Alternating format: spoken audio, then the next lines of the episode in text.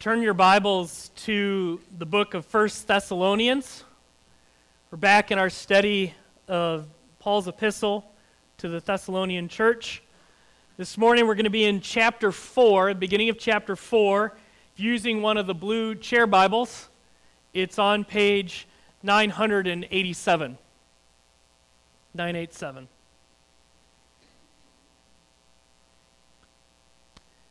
The existence of God creates a standard.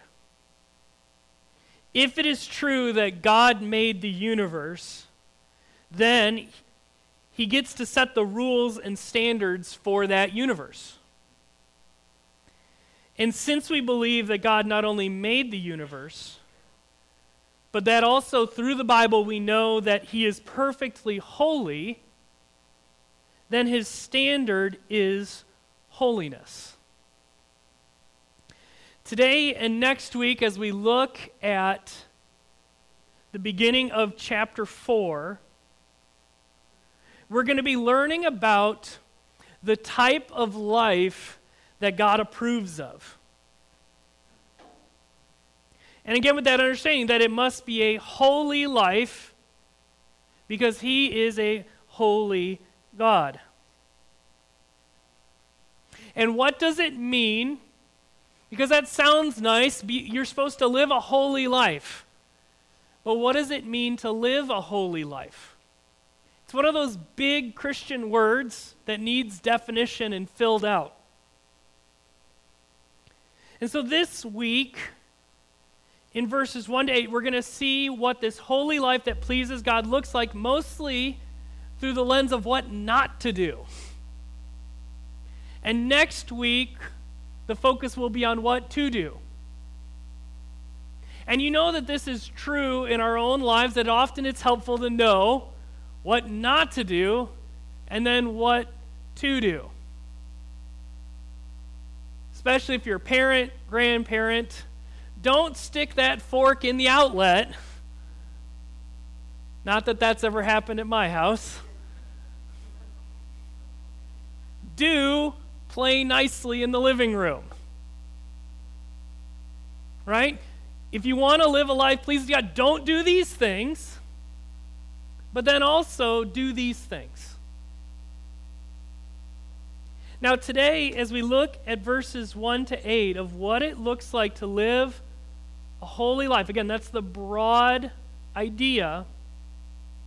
Paul will be using the specific example of sexual morality. And as we look at what he says about sex, here's what I want you to understand that he's using this both because apparently the Thessalonians needed specific teaching on this. So he's addressing a specific need in that church. But then also, what he says about sex is an example or a case study for that larger rubric of living a holy life. So, as we work through the text, we're going to be making specific application about the issue of sex, but then also be able to make some more broad application to what does it mean to live a holy life that is pleasing to God. And ask questions like Are you pursuing the holy life that pleases God? Do you actually care about that? Does that affect your daily decisions? And what does God want and expect from you? It's so helpful when you're interacting with someone. What do they expect from me? How many conflicts have you had because their expectations did not meet your understanding of their expectations? Hallelujah. so, we're going to answer at least part of that question. What does God expect from me? And what, thanks, Florence. That's going to be part of it. but also, what does the Bible have to say about sexual holiness in particular? So, our big idea, if you're following along in the outline this morning, is this God calls us to live a holy life that is pleasing to Him by the power of the Holy Spirit. So let's first look verses 1 and 2. Again, if you're following along in your outline there, you're going to see the holy life that pleases God. Follow along as I read verses 1 and 2. Finally, then, brothers, we ask and urge you in the Lord Jesus that as you received from us how you ought to walk and to please God, just as you are doing, that you do so more and more. For you know what instructions we gave you through the Lord Jesus. Now, verses 1 and 2 act as sort of a preamble to both verses 3 through 8, but then also 9 through 12. And what is Paul saying here? Number one, Paul and his team are speaking to them as messengers of God. These are not just Paul's suggestions and opinions. Paul is acting as God's mouthpiece to the Thessalonians. Look at the text. We, ur- we ask and urge you in the Lord Jesus. Or verse 2 the instructions we gave you through the Lord Jesus.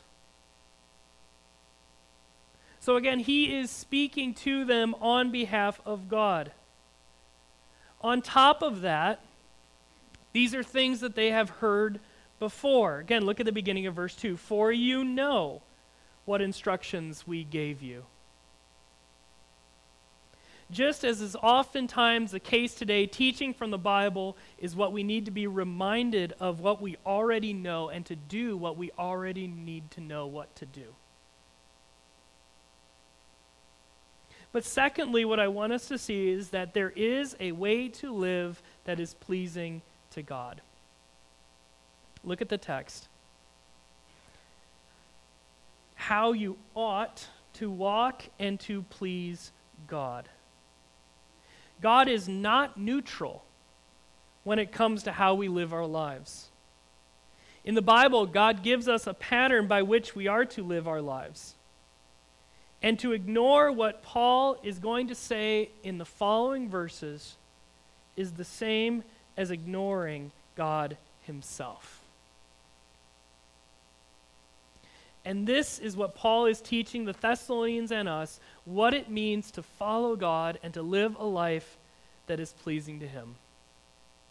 And thirdly, before we get into the rest of the passage, we need to highlight that the Thessalonians have done good work, but there is more work to be done. Look at the end of verse 1. How you ought to walk and to please God, just as you are doing, that you do so more and more. As we saw at the beginning of the book of First Thessalonians, the Thessalonian church would be considered a good church. Here, Paul knows that in fact they are living in a way that is pleasing to God. But is that enough? And in one sense, no. He calls them to continue a life pleasing to God and to live a life pleasing to God, look at the text, more and more. It's important to see that we are never finished following Jesus. We have never completed the Christian life. At our Tuesday morning meeting, Steve Morgan told me about a well intentioned but very flawed discipleship book that he had read. And in this book, there was a depiction, a pictorial depiction of the discipleship process. And to, I believe, the good intention of connecting with the men that they wanted to read this book, presented a, a process like that in a factory. That if you go through this assembly line process, at the end, you'll spit out a mature Christian. Now, again, I will assume, I will assume good intentions and trying their best to creatively connect with people. But what they presented was if you follow X, Y, and Z, you are the finished product. And guess what? You know this about yourself. I know this about myself. Secretly, we know this about each other. None of us are a finished product this side of heaven. So, to those who are walking in a way to please God, have some holy discontentment about your life. always be pursuing holiness more and more. Even if you are following Jesus well, continue to do so, knowing that you need to grow every day. And don't believe the lie, or when you look at someone else's life and, oh, they must be finished. No, no, no. They are not done. You are not done. Pursue holiness, pursue growth. Now, with that as the context of the passage, I want to move to the meat of the passage in verses 3 to 6, where we're going to see the holy will of God. Let's begin with verse 3. For this is the will of God, your sanctification. What does God want? What does God want from his people? Sometimes when we think about the issue is what is God's will for my life? We focus on the decisions that we're supposed to make. Those big life decisions. If we're younger, who to marry or where to go to college. If we're a little older, what house to buy or what job to take. And we think, well, what is God's will for this decision? But really, when the Bible talks about God's will, it is not used in that way. God does not expect us to guess what was the right thing.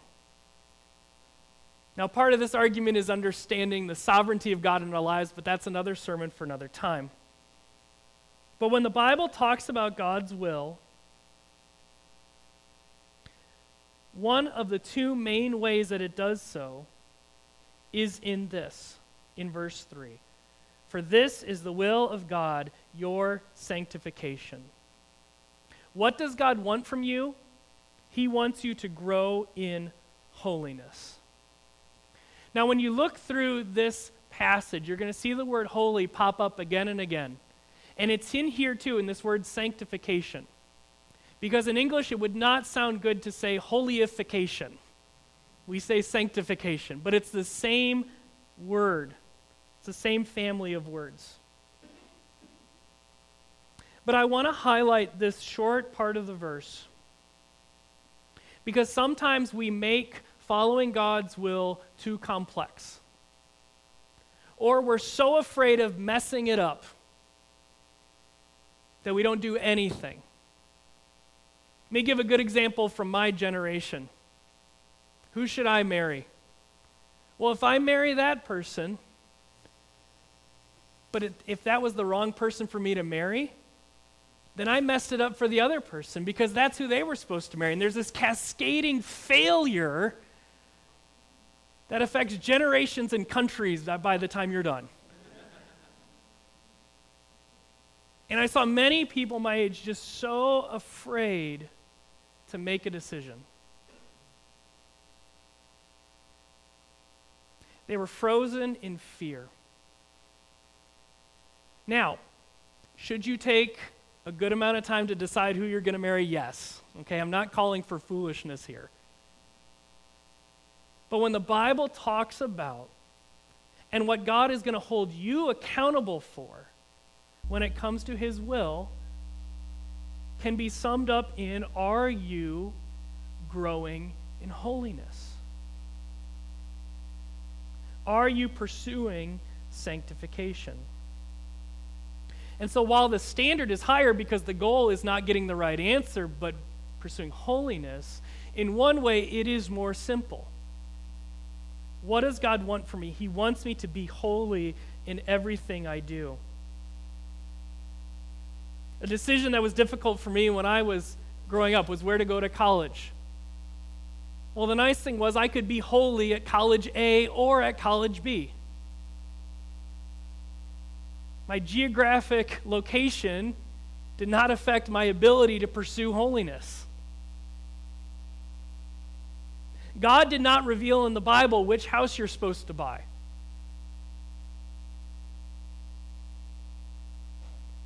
What he did tell you was live in holiness. and pursue God's standard, not just your own. What is the will of God for your life? Your sanctification. And it's in this context of pursuing holiness that Paul addresses the specific aspect of holiness, sexual morality.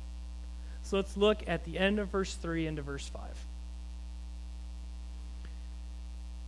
For this is the will of God, your sanctification, that you abstain from sexual immorality, that each one of you know how to control his own body in holiness and honor, not in the passion of lust like the Gentiles who do not know God.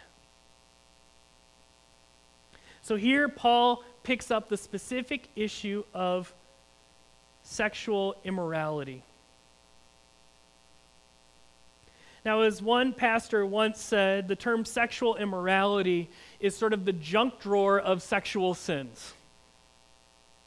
Or, as one author puts it more scholarly, it refers to any kind of sexual relation outside of heterosexual marriage, whether it was fornication, adultery, homosexuality, incest, prostitution, or bestiality. And Paul is clear anything outside of God's plan for sex and marriage is to be avoided. So here we have in verse 3 that you abstain from sexual immorality. Don't do that.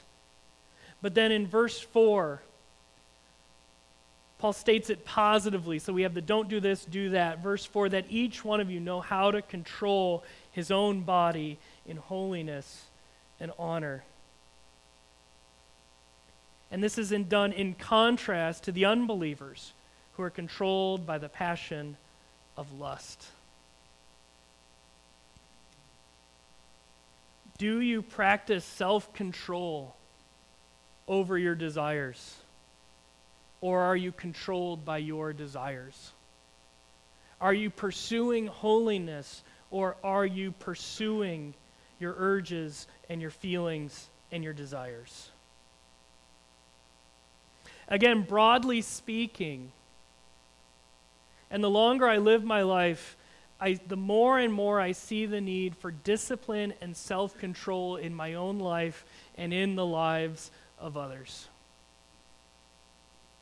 I think sometimes we forget that self control is listed as one of the fruits of the Spirit. But we are called to be holy people who do not let our urges control us, but live with holiness and honor.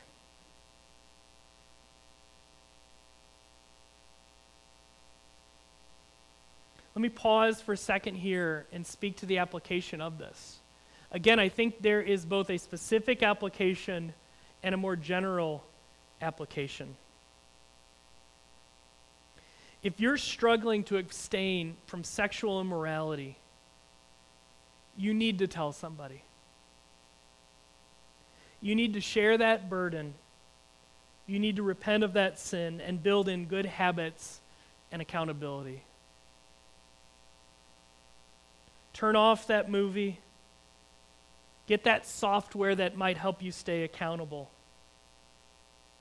You need to flee sexual immorality in all its various forms.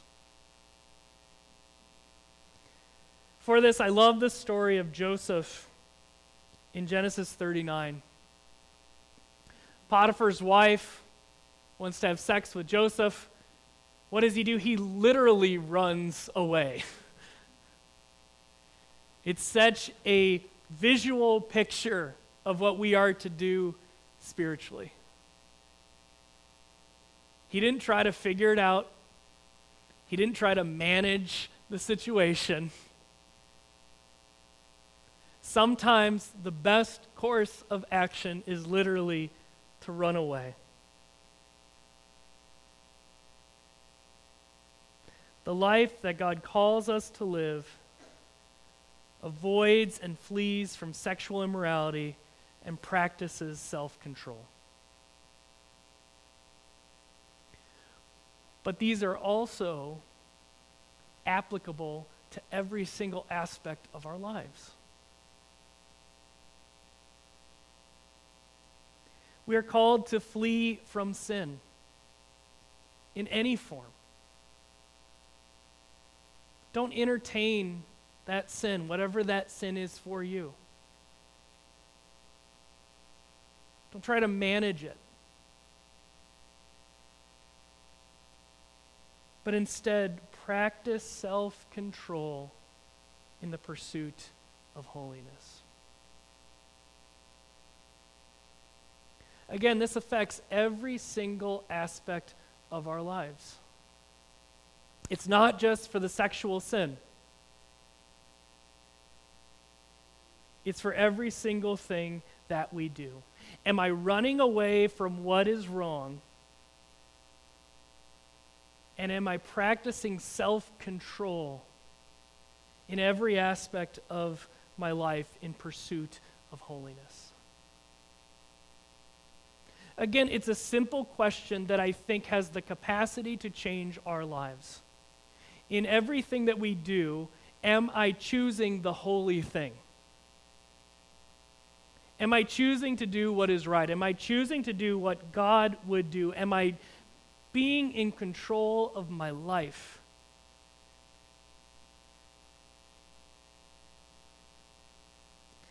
In verse 6, to help us understand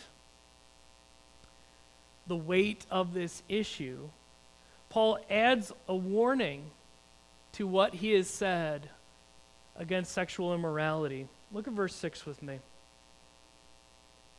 That no one transgress and wrong his brother in this matter, because the Lord is an avenger in all these things, as we told you beforehand and solemnly warned you. There is a warning against sinning against our fellow believers. Now, as with the previous verses, when Paul says, in this matter, it seems best to understand that this is still in the context of sexual sin. Again, we're not told the details. We can assume the Thessalonians knew the details. There's a warning against those who would sexually sin against others, especially their brothers and sisters in Christ. that often when we sin sexually, it is against someone else. Isn't that a lie we want to believe that our sin only affects us? But that God holds us responsible for our sin against our brothers and sisters in Christ. And again, there's another general application there. God is very concerned how you treat others. When it comes to holiness, it's not just the monks of old where they sat in a room and prayed all day. No, how do you interact with others in a way that is holy? And to take that seriously because the Lord is an avenger in all these things, as we told you beforehand and solemnly warned you. The word avenger there can be defined this way one who chastises those who do evil, executing the judicial decision. Civic officials who punished those who violated the law were avengers in places like Romans chapter 13. There is a warning that no sin is secret from God. And there's a warning that even if the court system has no problem with the sin, God still cares. Some of the things included in Paul's definition of sexual immorality were very much welcomed in the larger culture. And just because the court won't get you on that doesn't mean God does not see what you have done. And when you sin against others, you need to know that God will execute justice. This is truly a solemn warning for us as we pursue holiness. The solemnity here helps us to understand that God does care about sin, that it is a big deal, because that's one of the ways we get around it. We get around pursuing holiness by saying, well, what I did, it wasn't that bad. But God will bring justice on what goes against his law and his rule. Paul closes this part of the passage now that he has called us what not to do and given us a stern warning about the justice of God, he ends in verses 7 to 8 with this the holy calling empowered by the Holy Spirit. Follow along as I read 7 and 8. For God has not called us for impurity, but in holiness. Therefore, whoever disregards this disregards not man, but God, who gives his Holy Spirit to you.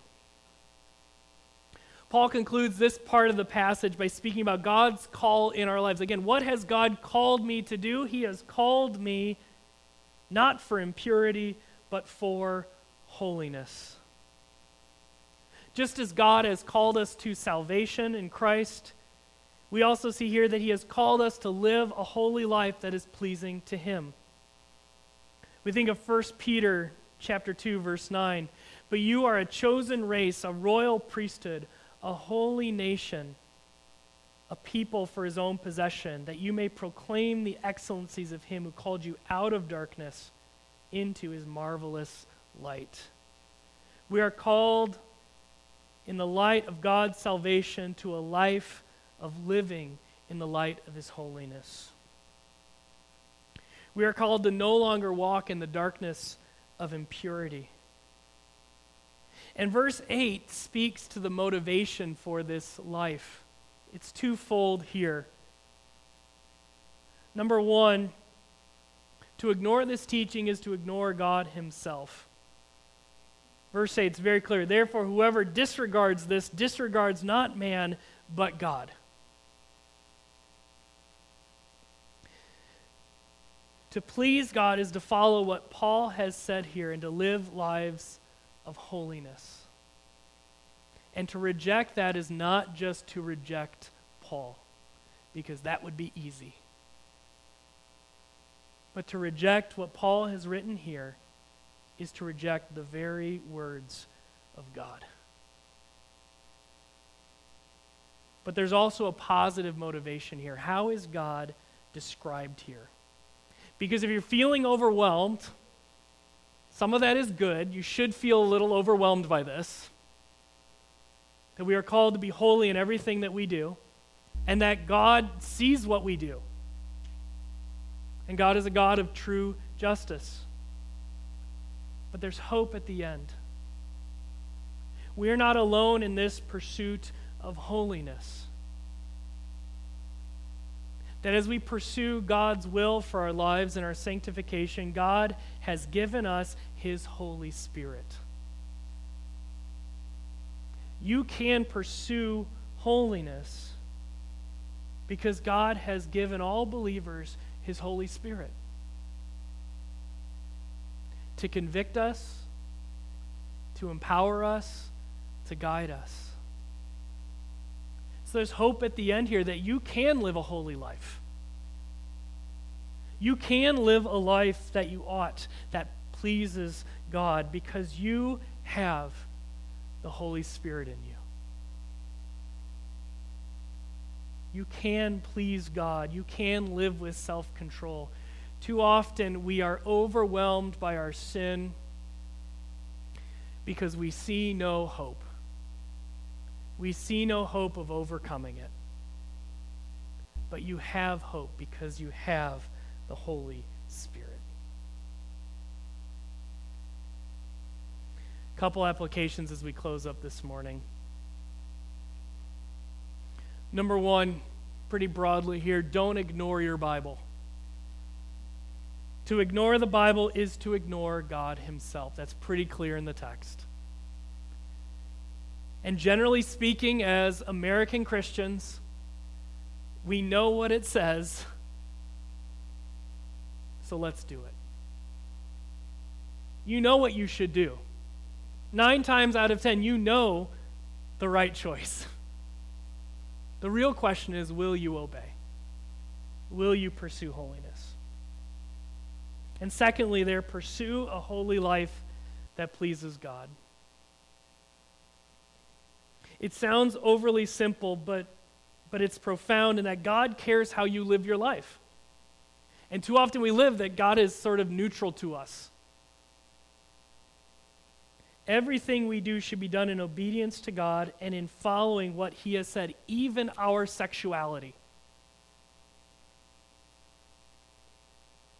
Every aspect of our lives must be lived out in a way that pleases God. This is God's will for your life. So when you ask yourself, what does God want me to do? What's His will for my life? Pursue holiness. Number three, on the specific issue of sexual immorality, live a holy life and flee from sin. Be honest with yourself. So often, that is the beginning of finding freedom from sin. God does take sexual sin seriously. Make real changes in your life, and to do that, you may need to find accountability. You may need to partner with someone else, to pursue holiness together. And my biggest warning on this is don't be foolish. Don't say, ah, I'm fine. Take seriously God's call to pursue sexual holiness in your life. For God brings justice on sin, especially sin against other people. Paul explicitly and solemnly warns the church about God's justice.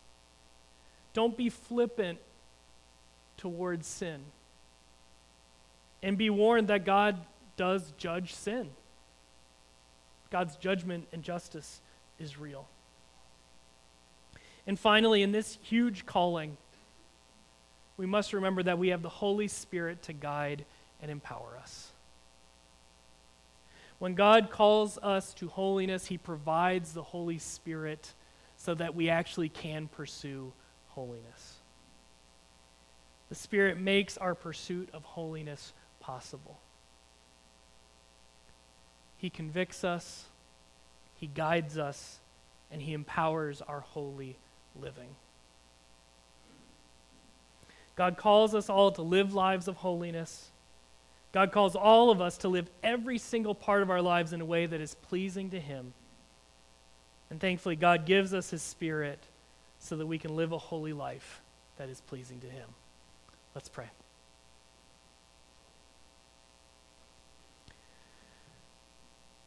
Father God, we thank you for your word. That through your word today we would see our need to pursue sanctification that this is what you want for our lives. God, that every day in all those small decisions, we would say to ourselves, How can I live in a way that is pleasing to the Lord? And that we would practice self control and not be run by our desires but be run by your desire for us, our sanctification. God, we thank you for the gift of the Spirit who convicts, who leads, guides, and empowers our living, our holy living that is pleasing to you. We pray this in Jesus' name. Amen.